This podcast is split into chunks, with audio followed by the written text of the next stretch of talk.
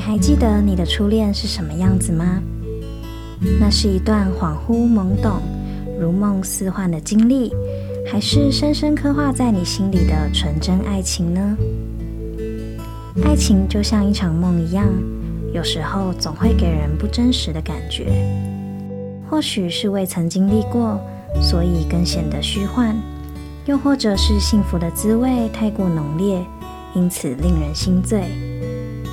今天我们就要来分享一个短暂而虚幻，像梦又像错觉一般的恋爱故事。各位听众，晚上好，欢迎来到午夜说书人。本节目将带领你走进张爱玲的小说世界。如果对于文学和爱情的主题感兴趣，欢迎你持续锁定本节目。相信每个人都会经历初恋的过程，在尚未成熟的年纪，谈上一场青涩的恋爱，充满脸红心跳和粉红泡泡，一切都是那么美好，却又像是虚幻的梦境，使人飘飘然沉醉在其中。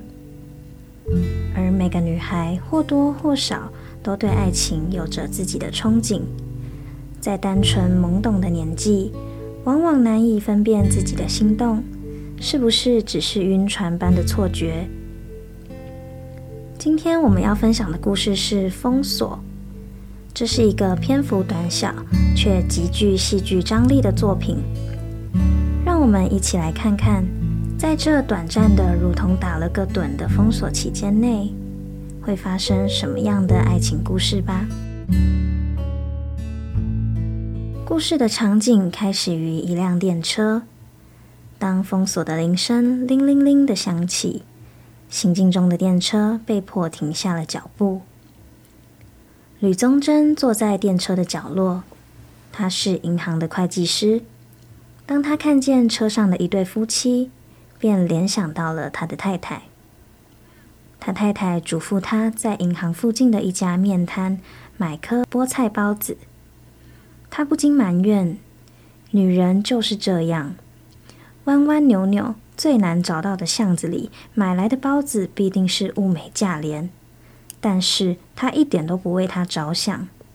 一个整整齐齐穿着西装、戴着眼镜、提着公事包的男人，抱着报纸里热腾腾的包子满街跑，实在是不像话。”吕宗楨的斜对面坐着吴翠远。她的头发梳成千篇一律的样式，唯恐唤起公众的注意。她长得不难看，但是她的美却是一种模棱两可的美，仿佛怕得罪了谁的美。她的脸上一切都是淡淡的，没有轮廓，连她的母亲都形容不出来她是长脸还是圆脸。翠远在大学毕了业以后，就在母校担任英文助教。他打算利用封锁的期间批改学生的考卷。他翻开第一篇，是一个男生写的作文。他抨击都市的罪恶，充满了正义感和愤怒。他用着不合文法也不怎么流利的句子骂着：“红嘴唇的卖淫妇，大世界，下等舞场与酒吧间。”翠远沉吟了一阵。便用红笔批上了一个 A 字，他不由得问自己：为什么给了他这么好的分数？显然，这位学生的文笔并不值得 A 的成绩。不问也就罢了，一问，翠远便涨红了脸。他突然明白了，因为这学生是胆敢如此毫无顾忌对他说这些话的唯一一个男子。翠远觉得。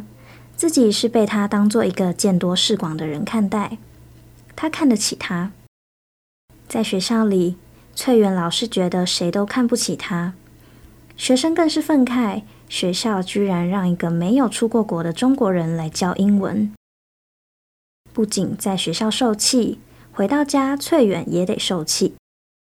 以前父母都鼓励他读书，并且以他优秀的成绩为荣。随着年纪渐长，他们反而希望翠远当初读书马虎一点，好多些时间去找个有钱的夫婿。翠远是一个好女儿、好学生，她家里也都是好人。世界上的好人比真人多，然而翠远却不快乐。另一边，吕宗楨一抬头就看见了三等车厢里有一个他的亲戚，是他太太的姨表妹的儿子董培之。吕宗楨恨透了董培之。因为董培之一心想娶个略具资产的小姐，而吕宗楨的大女儿刚满十三岁，就已经被他看上，心里打着自己的如意算盘。吕宗楨只怕，要是董培之也看见他，必定会利用这个机会向他进攻。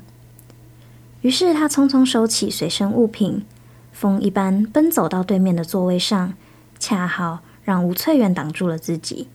他的表侄绝对看不见他，而翠远回过头来，微微瞪了他一眼。吕宗楨知道自己无缘无故换位置，这个女人肯定会觉得他不怀好意。他看清了那被调戏的女人的脸庞，板着脸，眼睛里没有笑意，嘴角也没有笑意。然而不知道什么地方，似乎有一点颤巍巍的笑容。他想。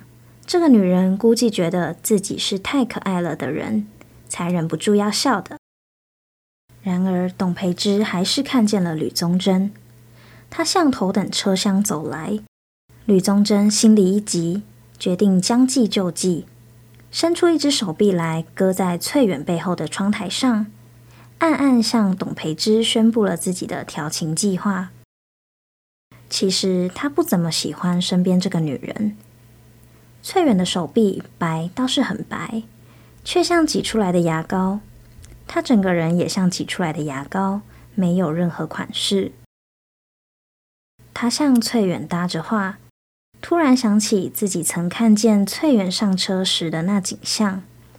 他告诉翠远，前头玻璃上贴的广告撕破了一块，从这破口里，他看见了翠远的侧面，就一点点的下巴。后来，翠远低下头拿钱，他才看见他的眼睛、眉毛、头发。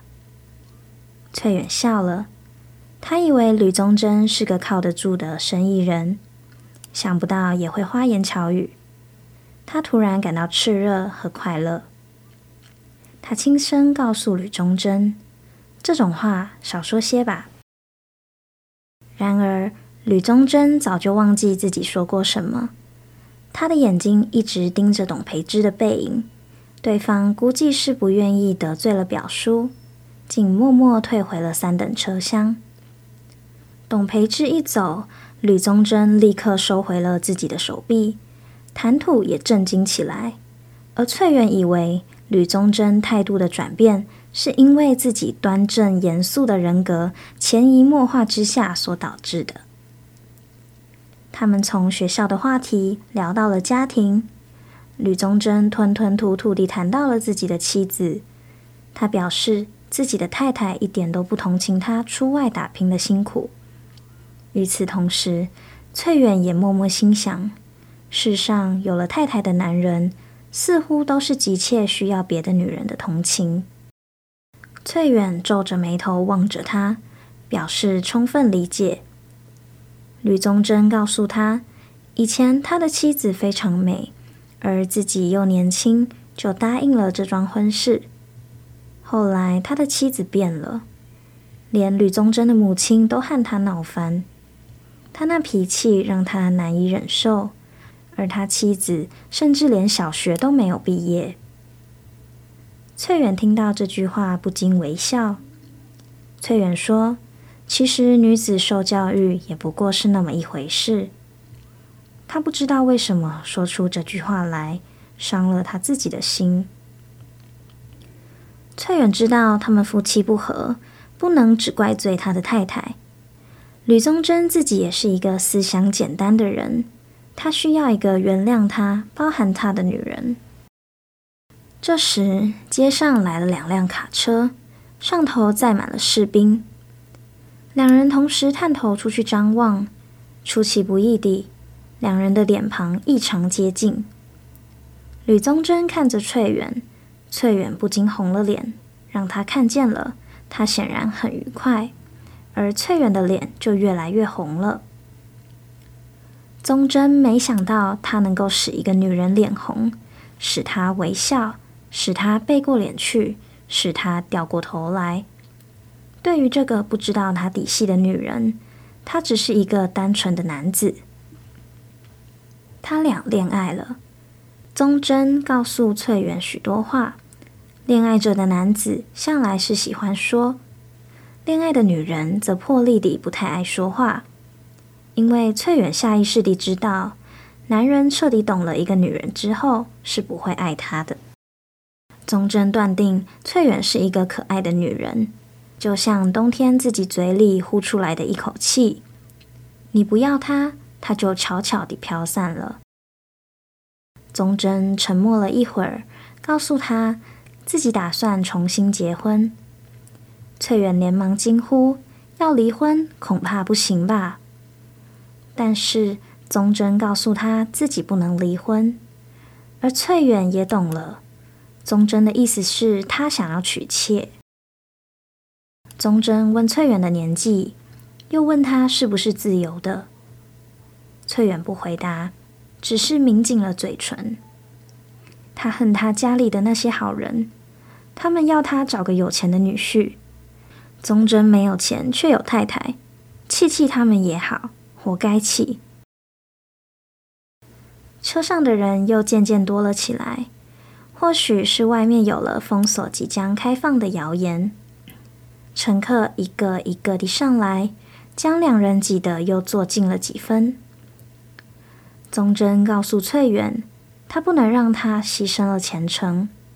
翠远受过良好的教育，而自己又没有多少钱，他不能坑了他的一生。翠远心想，以后她多半会嫁人，可是她的丈夫绝对不会像在电车上萍水相逢的人一样可爱。封锁中的电车上的人，一切再也不会像这样自然。翠远要的只是宗楨生命中谁也不稀罕的一部分。宗楨白白糟蹋了他自己的幸福，这是多么愚蠢的浪费！宗楨是个好人，世界上的好人又多了一个。翠远哭了，急坏了宗真。他连忙安抚翠远，却又说不出什么话来，只得告诉他，待会在电话上仔细谈。要翠远给他电话号码。翠远飞快地说了一串数字，宗楨嘴里喃喃重复着，一边伸手在口袋里找自来水笔，越急越找不到。其实翠远的包包里有红铅笔，但是他故意不拿出来。他的电话号码，宗楨应该要记得。如果记不得，他便是不爱他。他们也就用不着往下谈了。封锁开放了，铃声又铃铃铃地响起。宗楨突然站起身来，挤到人群中就不见了。翠远觉得他走了，对自己而言便等于死了。如果宗楨打电话给他，他一定管不住自己的声音，对宗楨格外热烈。因为他是一个死去了又活过来的人。电车里点上了灯，翠远一抬头便看见宗楨遥遥地坐在他原本的位子上。他怔了一怔，原来宗楨并没有下车去。他瞬间就明白了宗楨的意思：封锁期间的一切等于没有发生，整个上海打了个盹。做了一个不近情理的梦。封锁的故事就说到这里。翠远是个正经、严肃又缺乏特色的女人。她听从父母的话，认真读书，取得了好成绩。但是随着年龄增长，这些成就在女人的婚姻面前却被看作是一种阻碍。对于爱情，她没有任何经验。学生作文里几句粗俗的话语，就能让他涨红了脸。